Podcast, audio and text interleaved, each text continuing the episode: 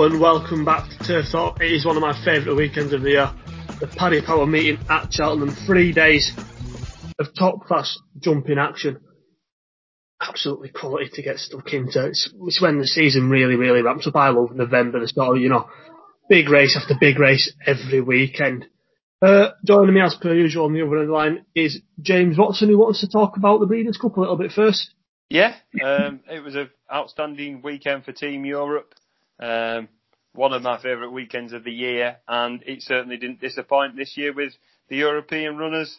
Um, obvious highlight for me has to be Glass Slippers, uh, being the first European horse to even finish anywhere close in that race. Um, she were electric.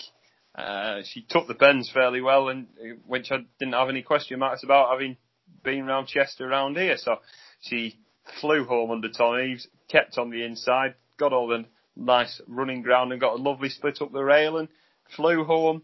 Um, it was uh, sort of a good weekend for Yorkshire with Nigel Tinkler's You Better Believe It running a cracker as well. Um, that was an unbelievable performance from him, having give away so much uh, yardage at the beginning. Uh, Ordor, Ordor, I can, I've never, I've not even got fully grips to the name of Ordora. Uh, I, I don't know how to pronounce it, but James Fanshawe. It was it was great to see James Fanshawe get a proper day out and a big big name because we've seen him with other horses in the past. He's always been he's been winning the big races, but I don't think he's quite ever got the credit he deserves. And I think this was a bit of a crowning glory. Seeing him at the track, him and his wife celebrating, I thought that was superb to see. Um, Order of Australia was an upset, upset in the mile, bringing home the one, two, three for the man that is could be the best trainer of our generation, Aidan O'Brien. Um, agonising for Circus Maximus. I thought he was going to get there in the end. Um, PCB quite clearly didn't read the script, and uh, the script was built around him really at the Breeders' Cup weekend. He rode two inspirational r- races, and, and, and certainly on Order of Australia, it was I, would say Ryan Moore's ride on Circus Maximus. Chris Crook wrote, uh, Crook, sorry, uh, wrote a uh, article in the Guardian about how Ryan Moore's ride on Circus Maximus was better than Order of Australia and PCB, and I completely agree. Um, just because he was a 40 to 1 no, no hope chance, uh, this decided to roust him along and it somehow it, it worked. Um, so great to see a one, two, three there. Kameko ran with a lot of credit. Safe voyage. It wasn't one of his going days, but he still finished fairly well enough.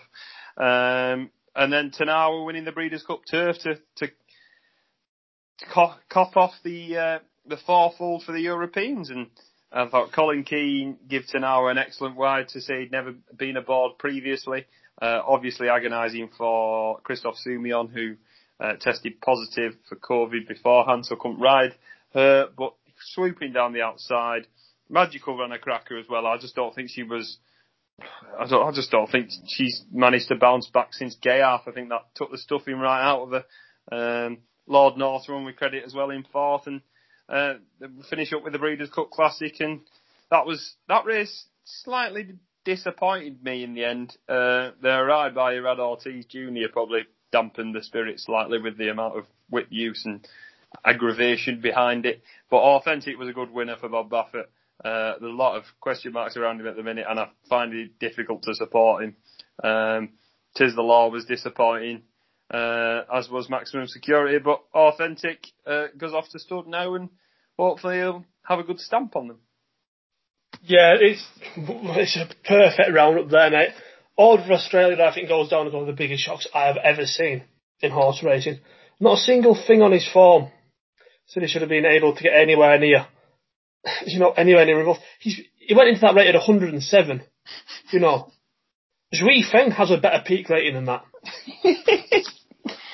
Uh-huh. That's this is a horse who, on paper, was worse than Zhui Feng winning winning at the Breeders' Cup. Unbelievable. Uh, but it just shows what an absolute genius Aidan O'Brien is. And the main man PCB, who is just one of the greatest sportsmen in the world nowadays. I think the greatest flat jockey in the world. Just everything he touch turns us to gold. Turns to gold. I'll have a quick run through of the jumping action. Uh, very happy my Nap went in with Summerville Boy. That that look, their conditions at seeing to really really good effect. He he's got a chance of making the frame in the stays once again, though. I'd expect there might be a couple better than him. Those sort of races, I mean, he was second in the Cleeve, you know, he's capable of picking them up. El Presente got the job done in the Badger Ales Trophy, been had a really really fruitful campaign so far, uh, holding off Potterman favourite, very disappointing Danny Whizzbang, as we predicted, outpaced by halfway. It's an immensely slow horse. He, he's a Schefter's oboe in Britain. Uh, and Sceau Royal, who I think everyone likes, Sceau Royal and Top Notch, the, the, the, the little double green dream team. The double green dream team, that's superb. Isn't it? And they're superb as well. Two super likeable horses uh, getting the job done in the elite hurdle. And again, look, it, it, it's thin enough on the ground in Britain. It's thin enough on the ground in terms of grade one two mile hurdlers. And although, you know, he came up short, I think he was fifth the last time he ran in a champion hurdle. Uh, that, that'll be three, three seasons ago now. Look, it's, probably a little bit weaker and the likes of Cornerstone Lad winning grade ones last season. Anything really that Epatante doesn't go to over here, in case Goshen isn't as good as we might think, Sceau can win grade ones this season over hurdles. I don't think he's a likely champion hurdle winner at this stage. But if you know, if if Epatante and Goshen don't turn up in, in any of them, he's a genuine contender there. He's, he's he's not far off, you know, certainly being in the top five in Britain at the minute, two mile hurdlers and he is just a super, super likable animal. Over in Ireland, uh, bit of a shock with A Plus Tard getting turned over by Castlegrace Paddy at Navan. Well, I don't mind Castlegrace pad. I think he's quite a, a, quite a good grade two level chaser. You know, it, last season didn't go as well as as I think the team would like, and he still managed to win a grade two at Navan. Uh, same course, same distance this weekend. A Plus is better over slightly further into than this. It's not a reappear. The fact that he got beat, I wouldn't worry about too much. I think there were, there were enough positives to take from A Plus run to conclude that he's, he's at a similar level as he was last season. Easy work is good. Uh, so too probably is a horse who we beat into second, Embittered, who I really liked for the uh, for the county hurdle last season. And he's the sort of horse that I would have liked for a novice handicap this year if they'd have kept it. Uh, hopefully maybe his rating may see him get into the plate because I think that's the sort of race that'll suit him well. Two nice horses for Jamestown there though. Uh, Ronan McNally continues to stick his fingers up at the handicapper in in every single form of race and on either side of the Irish Sea. Uh, the Jam Man uh, absolutely pissing up in the Troytown. From Jim, you have to say the horse who finished second in his voice because you can do it better than me. Roaring Bull! Roaring Bull! I had a Score my third. and discordantly fourth, but yeah, the jam man. Ah, uh, look, it, Roland, McNally. I, I, am not the biggest fan. I've, I've, said this before, but I do appreciate the shithousery. And, and and when he's doing it you know, practically on a weekly basis as he has been for the past for the past couple of months. I do slightly respect it a little bit more. He's just taking the piss out of the entire sport. Uh, so well done to Jam Man and the McNally team. And Sire Du Berlais took the Lismullen. He's, he's a good horse, Du Berlais. He's, he's, he's one who I've, I've tended to think people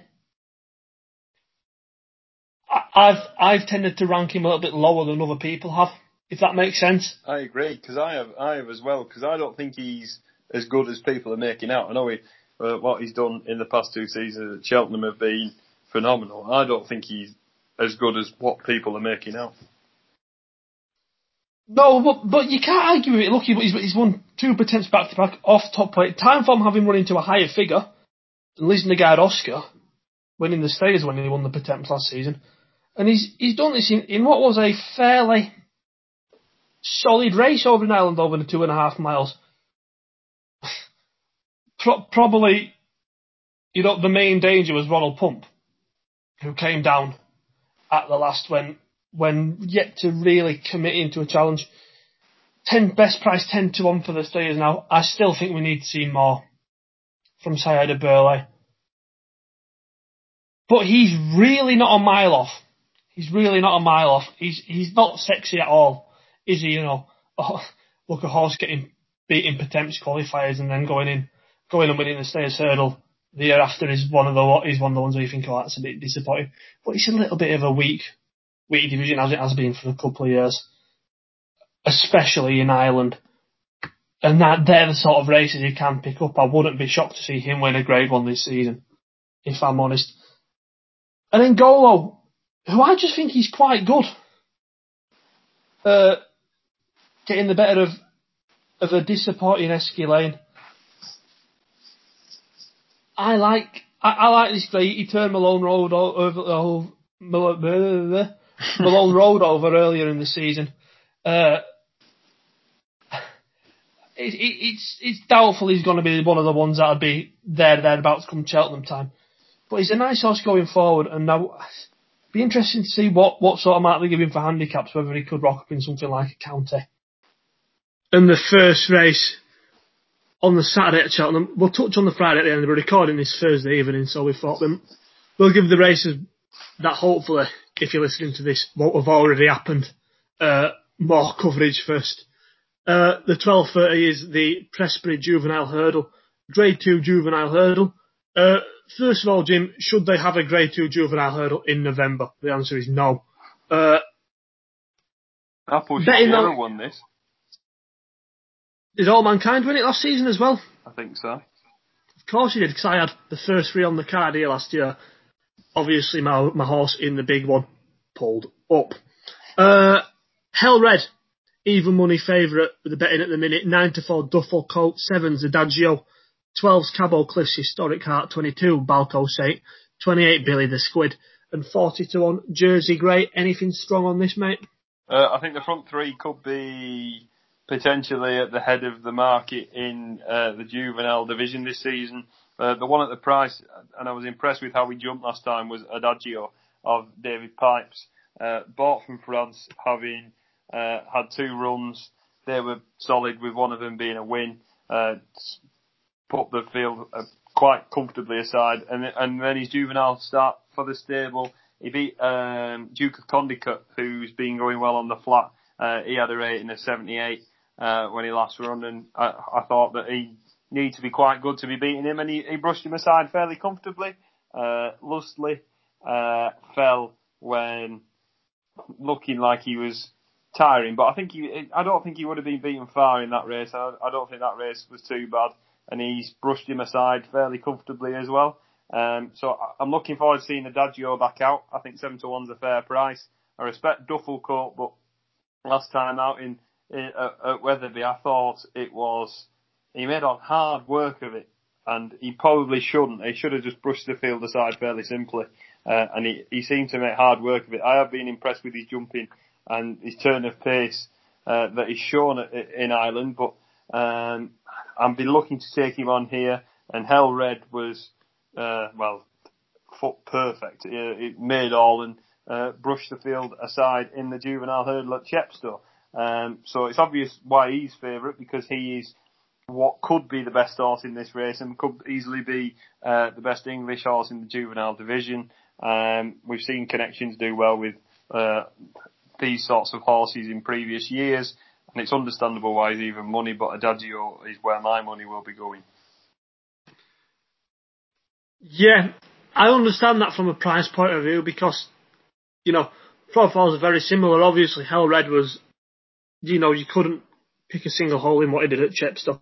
But Adagio was equally as impressive in Warwick. Uh, from a horse we know he's half decent in Duke of Condicut, so I can completely see why you like him at 7 to 1. I think that's overpriced, but I, I've, the favourite looks like he could be a bit of a star. At least this season in the juvenile division. You know, Paul Nicholls has both him and the horse who beat him uh, at Auteuil, uh, Monmiral, seemingly thinks a hell of a lot of them both. and you, you're unlikely to see an easier winner than what than what you saw with Hell Red at Chepstow. I understand why Adagio might be the bet, but I think Hell Red wins.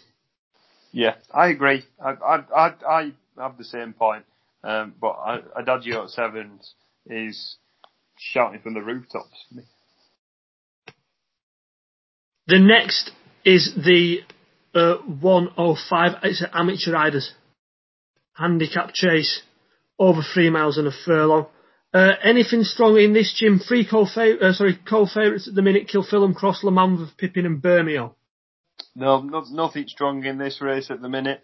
Um, this is the race that Lebroy should have been running in, um, but I see the stable entered Equus Secretus, uh, who I think probably will go fairly close in this. Um, ran well in the beginner's chase last time out, uh, getting his head in front. Uh, was fifth uh, behind doing fine in a in a a good handicap uh, at Cheltenham uh, on on uh, New Year's Day. So I think that's probably where I'd be going. Yeah, I can see that. Uh, the interesting one in this for me is Lamanver Pippin, given that he's a, from what we short saw of him in his novice chase season, an immensely hard horse to assess. Last of four in a in quite a good race, uh, last of four finishes, I should say, in quite a good race on his chasing debut. He then won a little bit of a Mickey Mouse contest around Chepstow. Well, not a Mickey Mouse contest, but beat, beat beating horses who weren't quite at this level you know, and then he was third in the uh, in the national hunt chase. His opening handicap mark is one three two. Look, he's, he's, he's joint at eleven to two, and it's a sort of profile that, like I was on about with Danny Whizzbang last week. That when I don't really know how to adequately assess a horse's uh, novice chase form, I'm not sure. I'm, I'm not always too happy with siding with them on their chase debut but on their handicap debut, sorry. But 132 for him looks a lot fairer than 145 did for Danny Whizzbang. I wouldn't be shocked if he ended up being slightly better. That finger on the switch did really well last season as well. Uh, it was Millie Wonnacott, wasn't it, who who struck up a really decent partnership with him last last season. Uh, Victoria Malzard on board on Saturday, and Kim Kilfilum Cross has a good Cheltenham Festival record, second uh, in the Kim Muir last season to Milan native. He was second to any second now the year before as well. You can see him being popular one for one isn't an unfair mark for him. And I, am a general fan of Petite Power, though he might find this happening a bit too quick for him. He's a bit of a bolt nowadays. Uh, I quite like this race. So is it the one where probably about a decade ago a jockey stole another jockey's whip? I think it might be. I, I also remember this as a Sam Waley Cohen bullying race. The, was it the uh, young master that he bullied the field in this race? Yeah, I think you're right. You are right with that as well. Uh, the 140 is the uh, November Novices Chase Grade 2 over two Miles Fusil Raffles 5 to 4, 7 to 2 Eldorado Allen 9 to 2 Keldestan, 8's Zakhareva, 10's Gumball, 11's Le Patriot. Where are we landing? Fascinating race. I think uh, all runners have got a chance in this. Um, I I've been with Fusil Raffles in his last two starts, and he hasn't done a lot wrong. However, I'll probably be looking to oppose him. I think this will be his toughest task uh, that he's faced yet over fences. I know they're running, he's running two nice novice chases so far, but um, Eldorado Allen's jumping last time was, well, a big mistake at the last ball, and that I was impressed with him. Um, and he still stayed on fairly strongly. Uh, he's a horse that everyone's cast their mind back to winning that uh, maiden hurdle at Sandown on his first start for the Tizzards, and and he sort of failed to. He's just been disappointing. Let's just say that. Um, since then, and he's been tried in fairly high company. We saw him running the county and he was nowhere and we know what the Tizzard horses were like. He didn't run too badly in the contenders hurdle. Um, but I think Fences are more up his street. He's a, a big, bold sort of uh, stamp of a horse that the Tizzards like to purchase. We know what they're like with novice chasers. Uh, and I think that I'm looking forward to seeing him. He needs to step up again. I think four to one's on the skinny side at the minute, and I probably won't be playing him. But I think he has got a good chance. Just at the price he's putting me off at the minute. If you offered me sixes, maybe I, I, I might bite. Um, KDF stands interesting going over fences. We've seen him have a little pipe opener on the flat at Bath. Um, but uh, he was consistent in hurdles. He beat Eldorado Allen in that contenders hurdle last season, which was probably the, the pinnacle of his year. He, he ran well in the Greatwood. Uh, he's normally ready fairly early, and he's had uh, wing surgery as well. And I'm excited to see uh, Zara Kariva uh, in, this. I've been I thought she did a lot, a lot wrong in that novice chase when beating Wave of the Sea and Polished Steel. Uh, and she's beat Heaven Help Us first time out this season. Um, I think that a four-year-old filly in this race receiving a heaps of weight will certainly help. I think Connections won this race with Put the Kettle On, if I'm not wrong. Um, right, last season, yeah. And I think that she's an interesting horse coming over uh, from Ireland for Henry de Bromhead. We know what he did We Put the Kettle On last year. She was a filly. Um, and in here, I think nine to is probably where the value is for me. Um, I think the price of Fusil Raffles is fair enough. Five to four, I, I think it's an acceptable price. Um, but I think Zarakeva each way would be where I'd be landing. That's interesting, that mate. Again, if, if, if you were to give me this lineup on paper, uh, I'd say Fusil Raffles is the likeliest winner. I'm not sure whether I think five to four slightly skinny. He's been he's, he's been very very efficient on both his chase stats this season though. Eldorado Allen, I still think he's somewhat slightly priced on potential. Even though he was fine beating Stormy Elds, he's been beaten again since, to be fair. Should he be 7 to 2 based on what he's achieved, whereas where few of the raffles is 5 to 4? I, I don't think so. I'm surprised that there's only £6 between them in official ratings. It's a bit mental, that, isn't it? Yeah, you, you, you it, in my head, it seems like Fuse the Raffle was a completely different quality of hurdler to him. Cheldestan, I think he's an immensely likeable and solid and professional racehorse. You'd want him to do well over fences. He probably just kind of fits in that sort of never zone where he might, he's never unlikely to ever be quite good enough to win open grade ones, but he'll give his running in in uh, grade twos and the like. Paul Nicholls is in fantastic form, in fantastic form. So if he's got this lad ready, I think he'll, you know, he'll certainly give his running. I think Fields Raffles is quicker though than he is. You know, mm. the, as much as I like Keldestan, I, I, think the one thing he does lack a bit of is a turn of foot. Mm. And I think I agree. I think Fusil Raffles could turn the taps on a bit better than he could. Yeah, I, I generally like Gumball, but I see no reason why he should uh, overturn Fusil Raffles' form from Uttoxeter.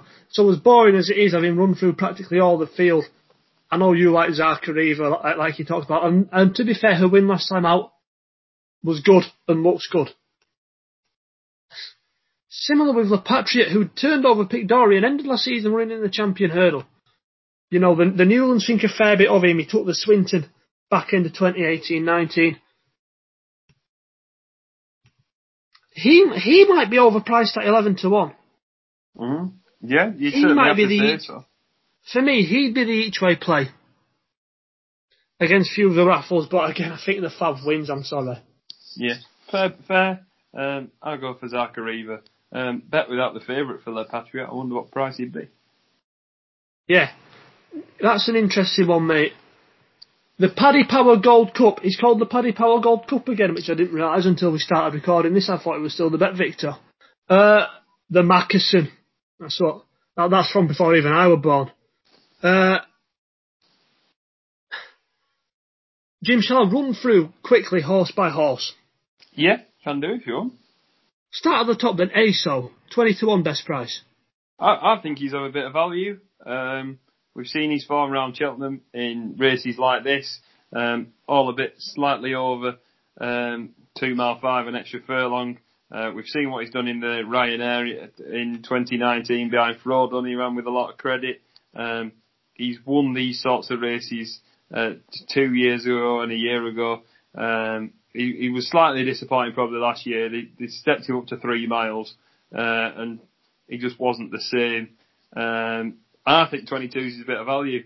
Um, he is getting on a bit in age now, and he might not be as quick as what he used to but he's a fairly was fairly consistent in this sort of race. If you go back to 2019 and uh, late 2018, and I think it's interesting he's dropping back into a handicap, having seen him run in the King George, the Ryanair, uh, and the Peterborough last season, and the Charlie Hall. So he's been running top class races, and he's dropping into a handicap now, and he could be dangerous to dismiss. Oh, I, I like ASO. I think a lot of people like ASO. Generally, fine servant for the Nisha Williams yard over the last years. I'm not sure whether he's uh, on the decline though nowadays, mate. I, I know he's dropped ten pounds in the weight from this time last year. Obviously, he has won off this mark before, but I, I, I think he could be vulnerable to, to quicker and younger legs. His Cheltenham record is absolutely fine you know, twice placed in a Ryanair, fourth in this race in 2016. Wouldn't wouldn't be for me though, mate. I I I think he might find himself a little bit vulnerable here to ones who are more likely to be ahead of their mark. Yeah, I understand, but uh, at 22 to one, I couldn't dismiss him. Number two, simply the Betts.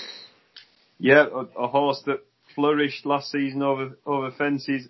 Um, having the five starts and four of them being in wins, and, and the pinnacle of that was winning at the Cheltenham Festival in the Brown Advisory uh, plate. Um, my only winner at the Cheltenham Festival last year. How sad does that sound? Um, he's not even Envoy Allen.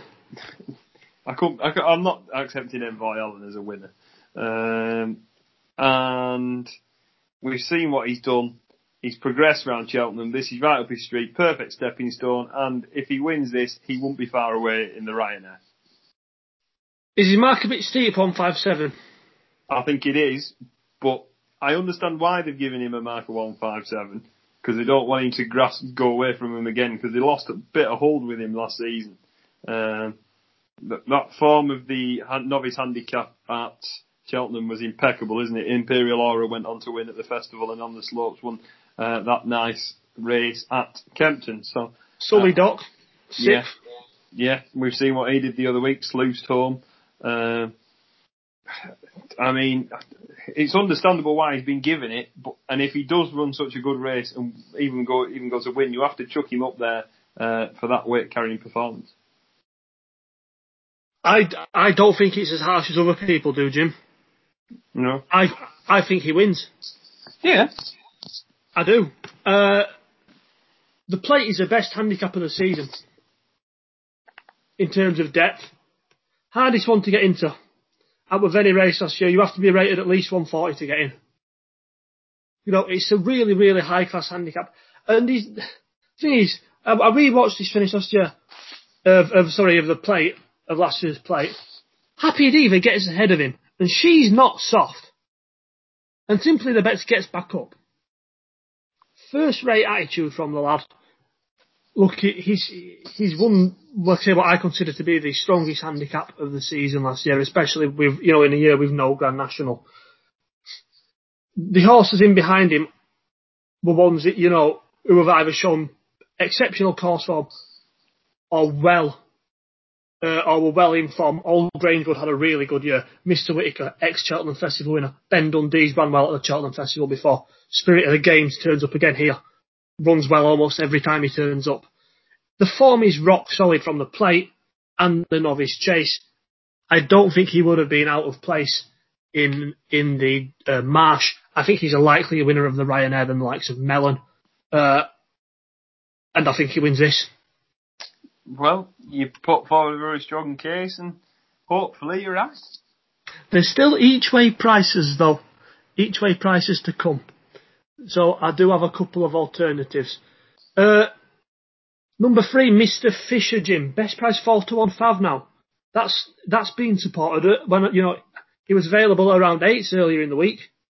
Yeah, a horse that uh, I thought was going to win the Marsh. I was mightily impressed with his uh, novice chase win at Doncaster, beating Al Dancer, who uh, we'll be mentioning very shortly soon.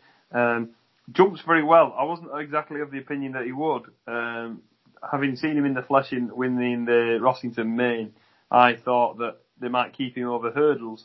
Uh, however, he jumps the fence very, very well. Um, he's got form round Cheltenham, uh, and it's understandable why there's been a bit of money for him. Um, would I have him two pounds lower in the weights than simply the Betts?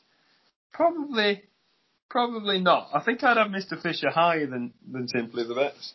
Um, but I can't fault what he's done so far in his chase career and it's understandable why he is that price, but the fact that it's gone now from eight puts me off completely. Yeah, look, he's he's an archetypal sort of horse that you'd like to see go and win this. You know, a horse who has ran well without winning a Cheltenham Festival novice chase, thrown into a handicap off a mark in the 150s. That's a sort of second season chaser. That is usually all the rage for a race like this, a race like the Hennessy. The case is obvious. You know, the, the Marsh form is fine. I don't mind him over two miles, but I think this might be his trip going forward. The case is, uh, again, price has gone, but I wouldn't put anyone off. Yeah, and I also think Nico sort of reserved him slightly in the in the marsh. I didn't feel like he went for it at any stage, and that's nothing against the ride. Um, obviously, there were stamina question marks because um, I know he had run, one round two mile five, but he does have a lot of speed, and he just never was seen to be in the race. But certainly a, an interesting chance in this. Number four, Al Dancer, best price 15 to 2. Yeah, he's, he's had a run already, beating Master Tommy Tucker, um, who we saw one the other day. He was fifth in the Arkle last season. Um, he didn't jump very well and he was never really going. Um, he did go off 16 to 1 to be fair and, uh, having bumped into, uh, Mr. Fisher, uh, prior to that as well, I think he needs to step up again. I was impressed with how he jumped, um, at Newton Abbot last time. It stepped him up in distance for the first time. We'd seen him mostly campaigned at two. Um, it showed that he clearly stayed, and I think he's got a chance. But I feel like I feel like he's beatable in a race like this. Um, one pound difference between him and, him and Mr. Fisher, and uh, Mr. Fisher beat him by a length off even weights. So that'll certainly, if you fancy Mr. Fisher, you have to chuck Al Dancer in, don't you? I think this horse will improve for the trip more than Mr. Fisher will. Yeah, fair. Yeah, I I think Al Dancer. I was less convinced by Al Dancer as a two miler than I was by Mr. Fisher as a two miler. If that makes sense. Mm-hmm. And if you'd have said to me who would jump up, who would increase their rating by a larger amount over two and a half miles, I'd say Al Dancer. Now, obviously that'd be easier for him to do because Mr. Fisher was better than him mm. over two miles. Uh, but he got the job done well at mas- uh, doing doing Master Tommy Tucker over at Newton Abbot the time before last. I, I I felt you know I've I've had this opinion about both him and Angels Breath for a while was that they didn't really flop in the Supreme because they were bad horses out of the depth. They were you know horses who wanted further running over two miles. Uh, again, at times, yeah, like you said, didn't convince me his jumping last season. Wasn't wasn't poor though. Didn't put in a poor round last time at Newton Abbot. Uh, I like him at this trip. He's on a fair enough mark, I think, for a one four five. I think he's got a chance. Mm-hmm. Five, Slate House, Jim. Would have won this last season if he hadn't come down, very possibly. Yeah, and my fancy for the race. Uh, really? Yeah. Uh, I think two mile four, well run race round Cheltenham is up his street. I know he has won uh, a three mile, well, we saw him win the Kauto Star over three mile. Um, and stamina certainly isn't that much of a question mark. Uh, six in the RSA last year, but I think this sort of race suits him a lot more. Um, he would have absolutely hosed up, wouldn't he? Um, he was cantering, and it, it, makes me feel sick watching that race back. Um, but I, am willing to give him another go in this race. Um, I think 10 to 1's a fair enough price about him. It showed that his second season novice campaign last season sort of helped him to learn to jump a bit better. Um, and I think he'll just, I think he'll progress again. I think he's a bit of a work in progress still at the age of eight. Uh, and I think that a well-run race, because I can see there'll be playing, being plenty of pace on. Uh, A, so simply the Betts will probably go forward. Sir, Siruh Du Lac's normally there or thereabouts. Happy Diva's ridden fairly prominently as well. Uh, and I, I, I just feel like there is plenty of pace for him to sort of smuggle himself in. He likes to be delivered fairly, no, not late, late, but he likes to come through horses. And I think that the race might just fall apart. We have seen in recent years that this race does favour a lot of the front runners if you go back to Baron Alco and Frodon winning this. Um, nothing got anything near them. Um, and here, I think that this race will sort of just not fall apart, but I think there'll be plenty of pace on. And with certain horses with stamina to, to answer, such as Mr. Fisher, Al Dancer, um, over a well-run two mile four, I think that he could just come with his little dustpan and brush late on and sweep up. Oh mate, I'm not with you here. Are you completely against me? I wouldn't say completely against against you, but I'm I am remain somewhat unconvinced by Slate House. Um, I I think the right move is going back to this trip. I don't think he's ever looked a convincing stayer at three miles, even though he has won a three mile grade one. That was round Kempton, and also a very bad race. Wasn't it? Who's, who's he beating the Felton? Blackrock? Yeah. One win in two years. Danny Whizzbang. The less said the better. Jarveys Plate. You know, wouldn't be surprised if he was retired by the end of the year. Sorry, do you know, it, it, it, I saw them calls, I saw what they did with Poetic Rhythm, and that kind of clouded my judgment. That might have been a little bit harsh on Jarvis' plate, but that, he's beat three horses who've done bugger all since. I know Black Ops only had the one run, to be fair to him, but I, I ain't convinced.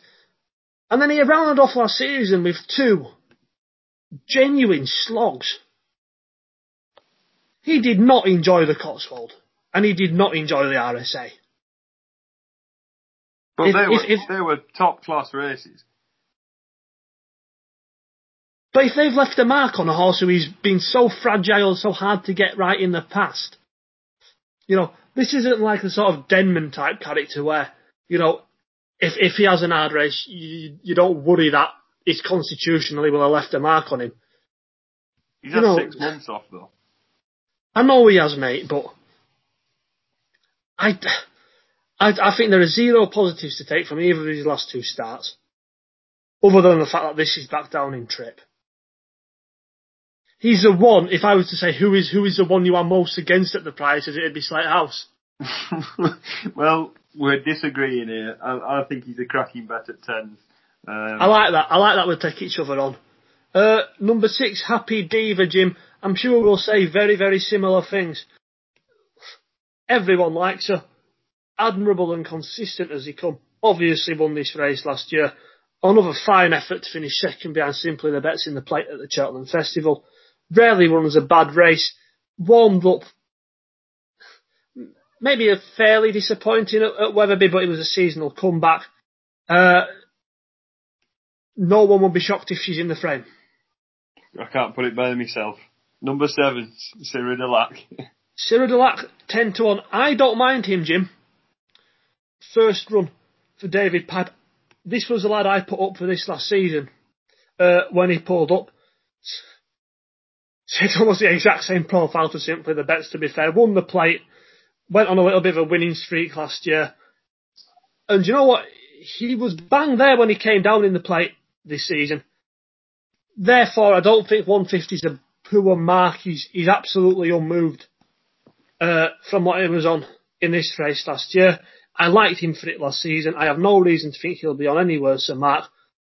Alright, Scudamores on now instead of Lizzie Kelly, so technically there's a three pound disparity. But again, we know he loves Cheltenham, goes well in these sort of big field handicaps. I can't put my finger on why he was so bad in this race last year, because every performance of the last two years either side of that has been quite good. Tens is a fair price, you can see him running well. Yeah, I agree, and I thought he was unlucky to fall at the last. I thought he was just coming back at Simply the Betts, and he would have been a right tussle home. Um, just agonising. Like you said, I, I don't know um, what went wrong in this last year, uh, but going into that, he did have very good form. Uh, interesting, he's gone to David Pipes in the Dinas colours. Um, and uh, like you said, I think 12 to 1's a fair price and a bit of each way value. Number eight is probably the most consistent handicapper in the country over both hurdles and fences over the past two or three years. Spirit of the games. Consistently runs well, but just doesn't win. Yeah, uh, and we saw uh, him in the Caspian Caviar last year, but agonisingly beaten by Warthog, uh, and he was the same uh, by Cepage. Um, he'll run well, but he won't win like you said, like he doesn't often. Uh, his marks dropped a pound from uh, the last two uh, starts. We saw him finish sixth in the, in the uh, Browns advisory. It seems to be a common theme here happening.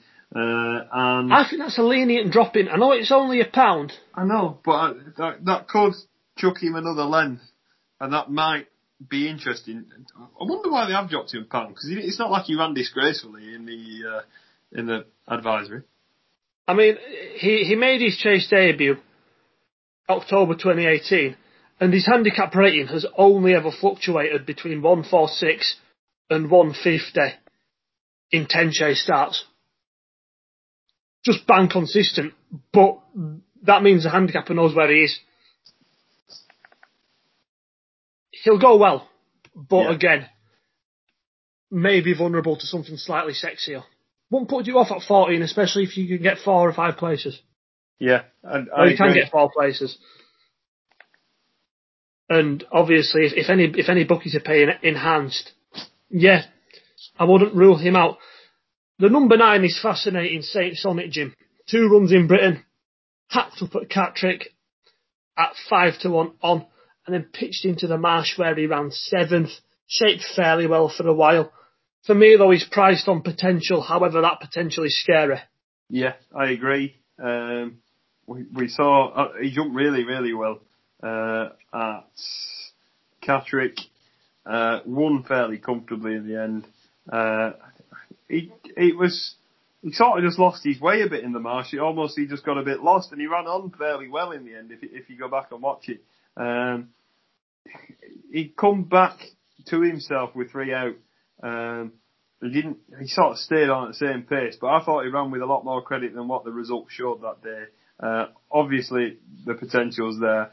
Slightly harsh that they put up two pounds for finishing seventh uh, in the marsh. Um, I do think he's the most likely winner out of this race, and I do think he has got a very good chance. I know it's a bit boring that he's nine to two, um, but I think him and Slate House will be, probably be where I'm landing. We've seen what second season uh, chasers do in this sort of race before, and I think that if he's revved up and ready to go, Nicholls could have a, a Ryanair candidate on his hands here. That's a very, very bold call. Very, very bold. Number 10, Domaine de Lille for Sean Curran. Put up a hat trick last season culminating in a win at Ascot where he took where he beat Benny King, then stepped up to three miles, wasn't as good that time. Fair enough returning a novice hurdle here last month, but requires a career best. Yeah, I, I echo everything you said. Um, it was a novice hurdle over two uh, over a distance that he didn't enjoy, and he was given a comfortable ride. Uh, and he's on some of his form last season, it was it was good. He needs to step up again, uh, but I do think he'll struggle in this. Number 11 is a horse who I generally struggle to put my finger on, Brelan d'As. What do you make of him, mate? This is the biggest price he's probably gone off since finishing uh, second in the race last season. Um, normally we see him at, at single figure digits and um, like you said, he's difficult to get hold of. Um, he's run well in the Grand Annual. He has good form enough round Cheltenham. Um, second in this last year, third in the Grand Annual, as I've mentioned. Um, he's a, he's one, he's a risky one, but he's one that you'd be willing to chance yourself with. Um, my question mark with him is I sometimes am of the opinion that he just needs a run to get going. And I know it, first time he ever ran in England for, uh, Nicholls, he did win, but tell a lie, that's not true. He had a, he had a bit of a spell between, but I just feel like, uh, I feel like it just takes a go just to get the engine revved, and I can't be having him at this price because he's such a difficult horse to get hold of. Yeah, he's he's one of the ones to me that I think I look at and I've I feel is capable of winning that, but I feel he's one that that might me that might lead me to give him more chances than he possibly deserves. And I am he's almost kind of on my radar as a potential cliff horse. Yeah. You know what I mean? A horse who I'm becoming a little bit wary of. Look, I, I don't think he's unfairly weighted at one four three. Goes well at Cheltenham. Others just persuade me a little bit more, mate. Yeah, I understand. Number 12, Corto Rico, almost sprung one of the surprises of the season uh, when running to within three quarters of a length of top notch in the Peterborough last season. Never really matched that since, so dropped back down to one, two, four. Uh, this will need a career best. Yeah. Um, a lot of people are thinking that he could be a bit of a wise guy price uh, just for that second in the Peterborough. Um, he was disappointing from that. Um, didn't run no race behind most of these in the plate last season. He will have to step up again. But if you take that Peterborough form as literally as as you uh, as some people might, you've certainly got to chuck him into the equation. Um, he dropped a bit in the handicap since he dropped five pound since uh, the the plate, which might swing in his favour. Um, I think he he has had wind surgery as well, which is interesting. I do think he might just need one run to sort of get the engine going first. Not for me, mate. No, not, not for, me, me either. At number 13 is Fiddux. Still yet to match his peak hurdles rating, which was 145. Is is now back up to his career uh, high chase mark though of 124 after he uh, won at Market Rasen last time out beating Courtmaster. Courtmaster another one from that uh, fantastic race on Trials Day. That's simply the best one. Uh, I think he's generally likable, Fiddux. Got, got a fair amount of time for him, but summer jumpers don't win this, do they? Correct. That's the perfect way to put it. He's very likable to watch him through the sun around your Newton Abbotts uh, and your Market Rasens, as we saw. Uh, will he be winning this? Simple, no, I don't think. Um, 142's a harsh mark for a summer jumper, and I'm looking forward to him running, but I don't think he's got any chance. Number 14, Pinson Duro. First run in Britain for Alex Dunn. Uh, Jim, this is the hardest, hardest horse to analyse. He's 100 to 1. French form. His last win came at Cagnes-sur-Mer last November on heavy ground. Also second at Auteuil in February. Also on heavy ground. Yet to win a graded race in France. Alex Dunn must pull off one of the training performances of the decade to get him to win this first time up. Yeah, certainly. Like you said, very hard to, to sort of assess. A mark of 141 could either be very harsh or very lenient. Um, I mean, re- reading the French form, Jim, looks harsh. Yeah, so do I. I agree. Um, nothing exactly special he's ever beat or run that well against. Um, got an entry in the Sefton, like many of these have. Maybe that could be a target further down the line, but I, I've genuinely not got a clue about Pinson. Got an entry in the Sefton, but he has fallen five times in the past three seasons, uh, including two of his last three starts where one was an unseat. But yeah, not not for me. Being mixing hurdling and chasing in France as well. Uh, best watched on British debut, uh, even at 100 to 1. Number 15 is one I half like here, the Russian Doyen. At, at best price 14 to 1. Uh, placed in the novice handicap, RIP, two years ago behind A Uh, only saw him the once last season where he pulled up, didn't, uh, against Riders on the Storm, didn't come back out after that, but made a fine return in a decent little handicap hurdle at Fontwell dropped in the weights to 138 over fences. Still fairly low mileage. I can see this lad going well. So can I. Um, it makes me sound like the, the Tizzard propaganda is well and truly back now the season's underway. Um, no, you you won't put a Tizzard horse up. No, certainly wouldn't. um, I thought it was a nice reappearance in a handicap hurdle. I thought he never was really travelling. The yard weren't going really well.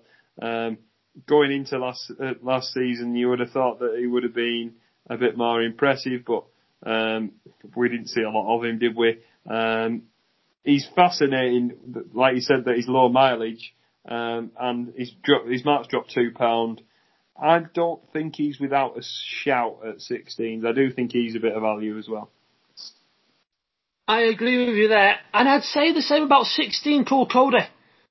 Llewellyn yeah. Williams has done really well. We've switched to Williams at the age of nine, obviously previously with Michael Blake, and was kind of, well, had kind of gone off the ball for Michael Blake, who had done really well with Coole Cody in the past. You know, I remember when you put him up at 66ers when he finished second to Lord Napier. Mm-hmm. Uh, a couple of years ago, back in the day.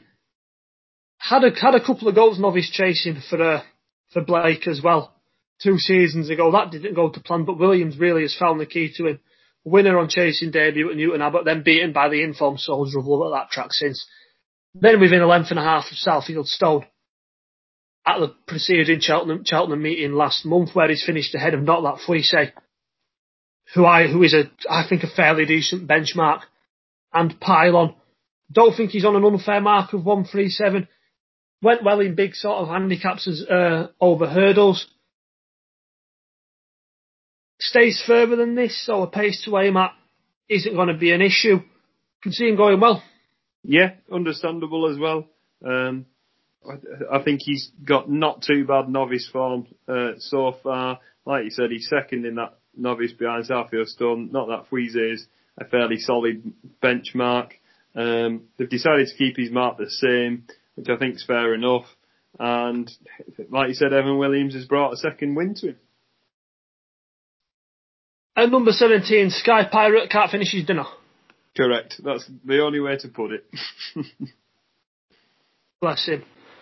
Bless him. I've never looked a horse, never seen a horse look so good on the bridle and so bad off it as Sky Pirate. So Slate House wins a Paddy Power for you. A one, two, three, maybe. Well, Sanson A to win. Ooh. Slate, Slate House second. And Russian Doyen third. For me, simply the Betts beats the Russian Doyen and Coole Cody. So that makes Russian Doyen the bet then? The giant team bet, yeah. Are we, are we going to double map him again? No, when no, we're not, us think he'll win. We're not doing that. no, Jim, the 250 is a Paddy Power Games handicap hurdle listed race over three miles. Where have you landed here, mate? Um, the Tea Clipper was impressive last time with beating Flash of Steel uh, at Chepstow, and I think he's got the the best form. But I, I do think that the handicap is slowly catching up with him. Um, he's raised him again for this, uh, and I think it'll have to be another upgraded performance to be winning this. Um, one that I like, uh, he's the rank outsider of this, and I think he's a bit of an insult to him. Is who's my jockey?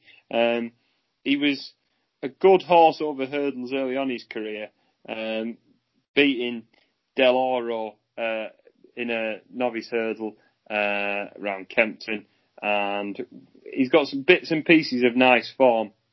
Um, he was behind Eric LaRouge, uh, who was a fairly stable uh, at that at that division, uh, and he was fifth behind. Uh, behind, to be fair, he'd gone chasing, wasn't a, a natural, but he changed uh, stables and gone with Richard Hobson this time. He was given a a conservative ride in the Pertemps, let's just say that. Uh, he was raced out on a wing, um, kept on plodding at the same pace, uh, and I think the step up to three miles will certainly be more up his street. And I think 33 is a bit, a bit of an interesting price for, for him, and he's probably going to be my each way playing this. You know his brother is, Jim? Go on. Hurricane Fly. That, that's mental. um, a, a horseman in a three mile handicap who's related to a two mile champion Earl King. My nap of the week's in this race. Go on. The best in man. Ooh. I like him over three miles. And I, I still think he's probably slightly better than one, two, four. Ran really well here against the banging form captain Tomcat at this meeting last time out and was arguably pulling away from, from the third of Captain Tomcats at this meeting again on the Sunday, I think. Uh, the best man would have won the Lanzarote last season had he not come down at the last. Form in big three mile handicap hurdles is fairly solid. The Cheltenham meeting in December, he was fifth in the race, won by Goodbye Dancer. The Hennessy meeting, sixth in the big handicap, won by Champers on Ice. Neither time beaten any more than you know, within 10 lengths of the winner, both times. That's decent, only being raised two pounds for a good one. He's technically out of the handicap here again. I think he's worth the crack at three miles. I know he's shown, I know he's shown some form but I think there is still more to come for him over this trip. We know he goes well round Cheltenham. Uh, and in a race where I'm, like I said, I'm struggling to find anything Anything else I'm particularly hugely keen on? Tea Clipper's the obvious one. You know, just really, really hard to knock and, and saw, saw the silver trophy out quite well last time, to be fair, from a horse, you know, what we know runs well at, Kemp, uh, at Chepstow, sorry, and Flash the Steel. He could still well be ahead of his mark off 141. But a lot of the others in this, Dandy Dan's, you know, really a an exceptionally long distance, long distance chaser. You know, we saw him last time out in the Durham National. And to be fair, his, his hurdling wasn't as good as his chasing's been so far.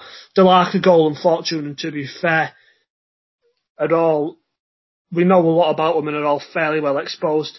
Uh, there's nothing hugely else that interests me barring the favourite and the best man and I, I, am slightly more confident the best man might still be ahead of his mark. Yeah, I, I certainly think he will, and he scrapes in here off bottom weight. Um, ten to one is a good each way price. Anything else for you on the Saturday, Jim? Um, not really. No, I think Son of Camas is, uh, was impressive beating King Roland in that novice hurdle. Um, slightly disappointing since, but all of it in, in better company. Into a handicap for the first time.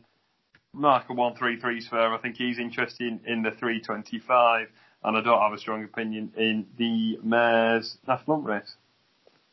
Yeah, sorry, Captain Tomcat's in the following race. Uh, as Jim said, goes up against Son of Camas not running on the Sunday.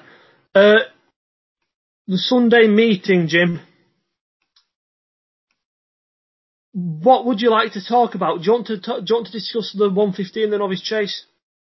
Um, mm, not that particularly exciting. Well, it's an exciting field, but we don't have decks yet. Uh, big breakaways, exciting to see him go over fences. Hopefully the ground softened up plenty for him.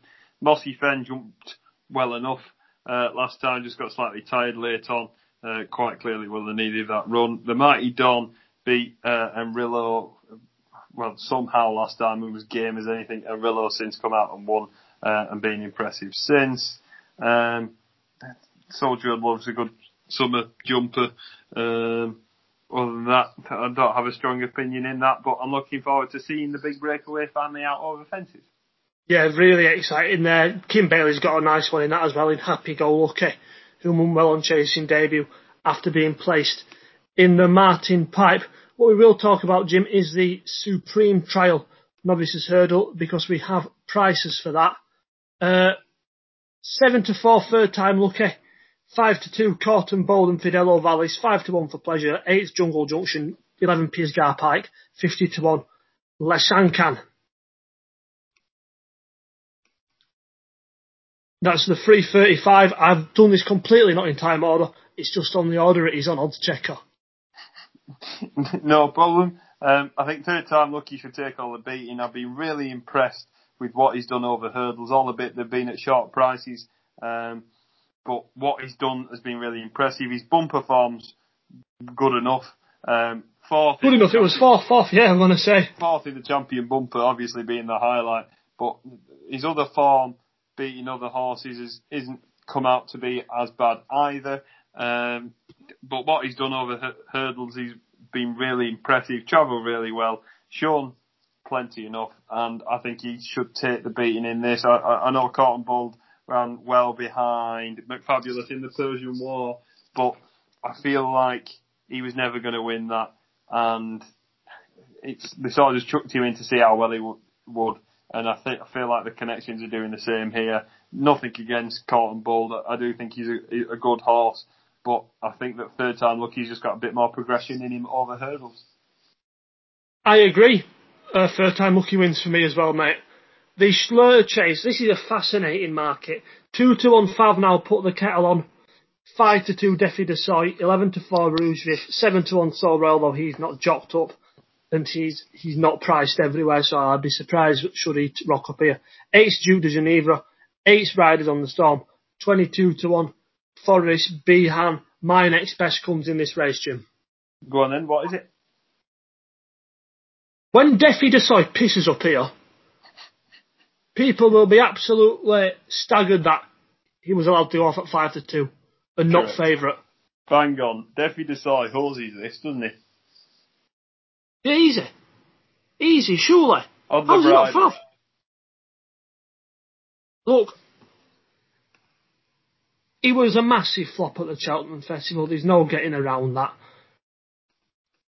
But mate, how good was he in the Clarence House? How brave was he in the Tingle Creek? He beat the champion chaser in this race last season.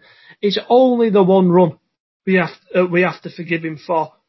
Won well first time out. General Cheltenham record is fantastic, but up against a hugely admirable mare in Put the Kettle on. I, I think they're in a different league on what they've achieved so far. I agree, and, and Chuck Rouge Vif into here, I think he streets ahead of him. I think five to two is an absolutely ridiculous price. Ploughing right now. I love it.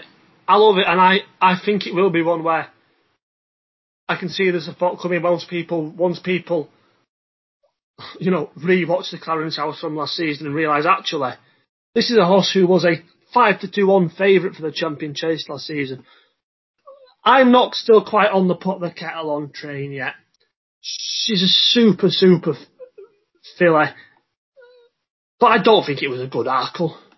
No, I, I agree. I mean, and maybe it's clouded my judgment because she's she's won it, and horses who win at Kilbeggan and Downpatrick and Tipperary don't normally win the Arkle.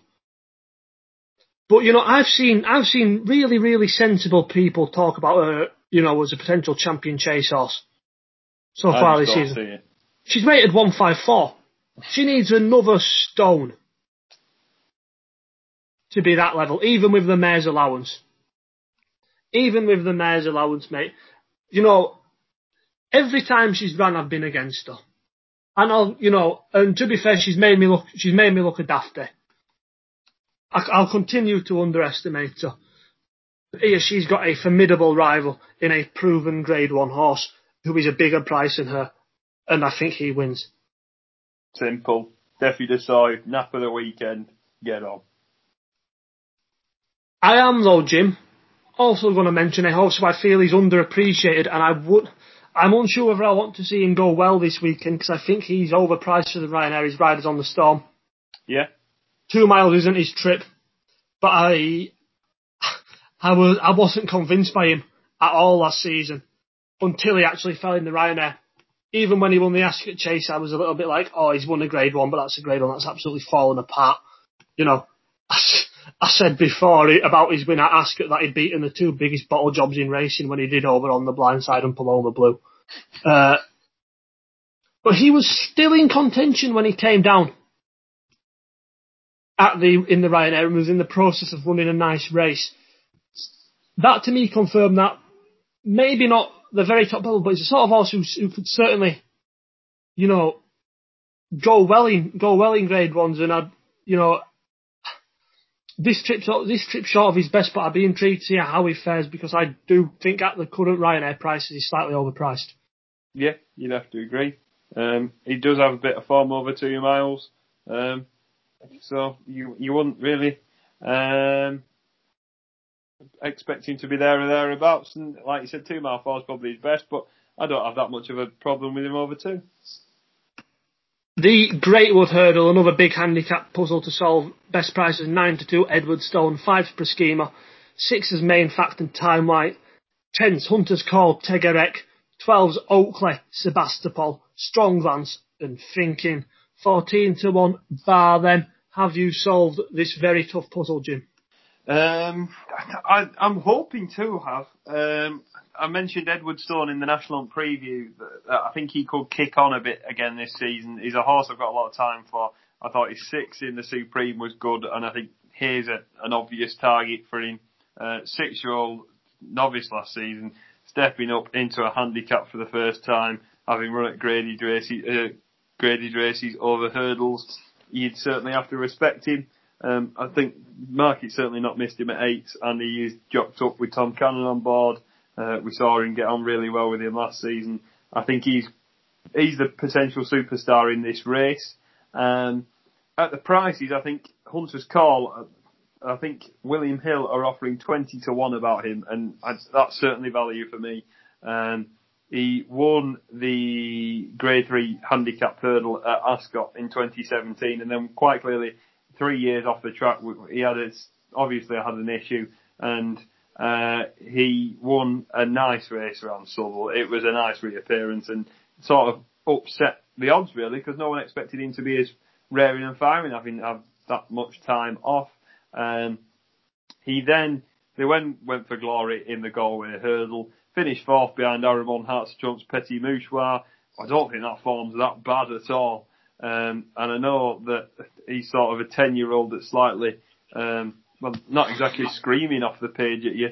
Um, but I think 20 to 1's a fair amount of value. They took the chance in the, in the Galway. I thought he ran with a lot of credit. They bumped him up two more pound, which is understandable. Um, but he's still only 17 starts for a 10 year old, very lightly raced over hurdles. And I think that if, I think that he could just sort of sneak into the frame in this at, at, at a decent enough price, and I think he's been underestimated. My only negative uh, with Hunter's Callies, Olly Murphy's horses are just taking a run to get going, um, but he's been on the go since July, so hopefully that he'll be brought back ready and fresh. And I didn't think his his forms that bad at all. Yeah, I can have that, mate. I'm with you on Edwardstone. In that I he'd be one of the three on the shortlist for me, even though he's favourite. Uh, the Supreme was a good race last year. Edwardstone, I think he's probably lacks the pace to be a top class two miler. But 142 is a very, very reasonable opening mark for him.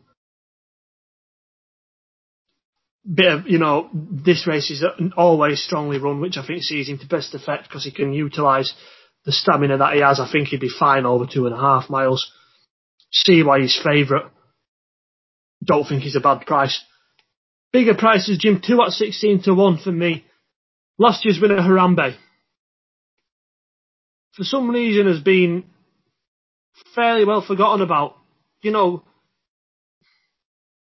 as a novice, finished second in the, uh, that race at Sandown, the big, uh, valuable novice handicap that getaway Trump won. Obviously, he took this last season and was in the process of running a good race when brought down in the Betfair. Wasn't fancied that day either. You know, Greatwood Hurdle winner going straight into the Betfair, going off 25 to 1. He's only £6 higher than last season's win. Where he beat a horse in Gumball who really, you know, ended the season running in better races than Handicap Company. Beat Monsieur Lecoq, who was banging form, had won the Welsh Champion Hurdle prior to winning that. Uh, don't think 143 is a bad work for Harambe. If he's ready, I think he'll go well. And another horse who ran in this season's Welsh Champion Hurdle is Milkwood. Won at Ffos Las, first time up this October, and then finished fourth behind Royal, emptying a little bit quickly, eased the pound for that. His form last season really decent as well. Beat Does He Know, who's going to go favourite for the Hyde Novices Hurdle on Friday. Uh, on the, uh, when he broke his maiden.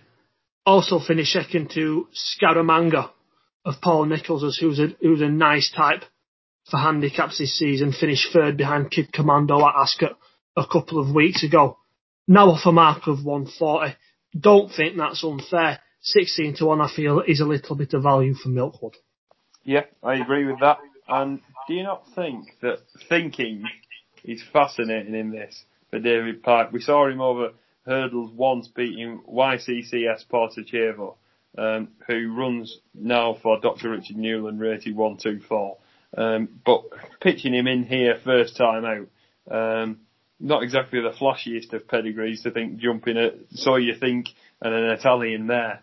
Um, but the fact that they're pitching him into a Greatwood first time out uh, is interesting, isn't it? Yeah, absolutely fascinating. Although on this podcast, we can't be liking a horse called Thinking. If the horse was called Blindly Back Anything, anything by Colin Tizzard, or immediately call any big novice hurdler the next best thing, we'd be well on there. But Thinking isn't something we like doing. uh, Friday, Jim, one of the Turf Talk 12 on the slopes, his favourite uh, for the two mile handicap up against the likes of Magic Saint, Fanny and D'Estravalle, beat the judge and my old mate Eamon and Kernock. Obviously, the feature race is the cross country Easysland back in Britain taking on Tiger Hole, and Potter's Corner is a fascinating uh, first time debutant over the cross country obstacles. That's the best cross country race we've seen in this country for ages. For really, years. yeah, really, really looking forward to that. Before we do the naps, Jim, uh, we've got a grade one to talk about the Morgiana. Yeah, uh, it certainly doesn't disappoint this year, and it's like you said before this podcast uh, when we were just chatting about this race. It's the best renewal for years. Do you know what the strategy for this is, Jim? Go on then. Back Day for the champion hurdle. How many seasons have you said that at the beginning of the National Lump podcast? Never, never. I wasn't. it I last wasn't. season. No, no, no. I'm not with you here, mate. You've you've misremembered this completely. I wasn't not a. I was not really on the Saldier bandwagon last season, even after he won this. But I am now because he's a price, and he's one of the ones who I feel the market has completely and utterly forgotten about. He's impossible to knock when he's completed. Somehow this is his fourth season hurdling. That's mental. But Jim, there is nothing Saldier has done that you could look at and say for certain this isn't a Grade One horse. Correct. Um, obviously, last season we saw him uh, win this, beating Petit Bourgeois and upsetting the odds with Klassical Dream. Um, he's he's been a rebuilding stage after falling, wasn't he? Um, he's sort of a question mark of is he just fragile? Um, it's nice to see that they got him out early again this year, and hopefully they can build on something to this. I'm I'm on the campaign of Abacadabras. I thought he ran with enough credit last time in the WKD. He was slightly keen early on, few mistakes, just- just needed a bit of a seasonal reappearance to warm warm him up. And I think that it will be closer and better in this uh, than he was uh, first time out last season. Uh, this season, I know he was uh, beaten by Aspire Tower, which was probably a slightly disappointing result. Um, but I'd top up your Abacadabras price. I think he drifted a bit after um, finishing second. I'd top that up. He's about eight to one now. I think he's still got a chance in the in, in the champion hurdle. I've backed Saint Roi already for the champion hurdle at 16s, but I think the prices are wrong here. Yeah. With him at four to five, his form so far, you know, his potential is immense, but his form so far is not as good as either Abacadabras's or Saldier's. Mm-hmm. And therefore, having him as an odds-on shot to beat them makes me want to take him on here, even though I'm already with him for Cheltenham. Uh, and the one I'd take him on with is Saldier, because I don't think he should be double the price of Abacadabras. I wasn't as disappointed about Abacadabras as other people were. Like you said, I thought it was fine without being good. Uh, just a bit of an issue that it's the same thing we saw at Cheltenham with him not finishing his race off. I don't think it's an attitude thing because he scrapped with Jason the Militant for second, yeah. who reopposes again here. And I don't think he's grade one quality, but Jason the Militant is so likable. Uh, I, I could have Abacadabras and I could have Saldier as winners of this. And I think they're both better propositions than Saint Roi. And if he goes and wins, I'm, I'm happy anyway. Because I want him at 16 for the champion hurdle. Ideal. But he shouldn't be odds on to be a grade one winner and a horse who was second in one of the best Supremes we've seen in a while. Yeah. After winning the County and beating Tigris River at Tipperary. Les San Juan. Oh, I don't want to do that because he could be very, very good. How big are your cojones? Not big enough for that. Jesus, but I am saying he should not be odds on to beat two horses whose form so far is superior to his. Mm-hmm. If they were all, you know, if you were looking at two to one, three to one, four to one, that might be a little bit more realistic. Rather than four to five, nine to four, five to one. Saldier's a bet. And he go. goes well in the champion as well. Simple as that. For me, at this stage, Jim, I see Saint Roi and Saldier as the two biggest threats to Epatante. Yeah, I agree. Oh, come on! Then why are we with Abacadabras? Well, chuck him in as well. I, I still think I, I, I, don't think the winner of the champion over will be English this year. Ooh. Ooh, well, we are, we are, kind of reliant on Epatante. Uh, unless Tight Call continues progressing after his second win of the year today at Ludlow, up the boy. Uh, Nap time, Jim. Nap of the weekend, Shloer Chase, Defi du Seuil, What a Price, Lump On. Oh. Um, See, next... by you doing that, that makes me want to now swap my nap and next best and we can have another double nap. Fire away if you want. Uh, my next best will also come on the Sunday in Edwardstone. I think he's got a very, very good chance that Mark could be very lenient. And my reserve will come in the Paddy Power with San Sonne. Go on, I'll do it. We'll team up again. Double uh, nap. Another double nap. One day it'll come in. Defi du Seuil wins the Shloer. Uh, bit of a gift, I think, at five to two. The next best is the bestie man. Because I've done alright with the flat, the flat handicap picks during the flat season, so hopefully it carries on to the jumps. And the reserve is Saldier.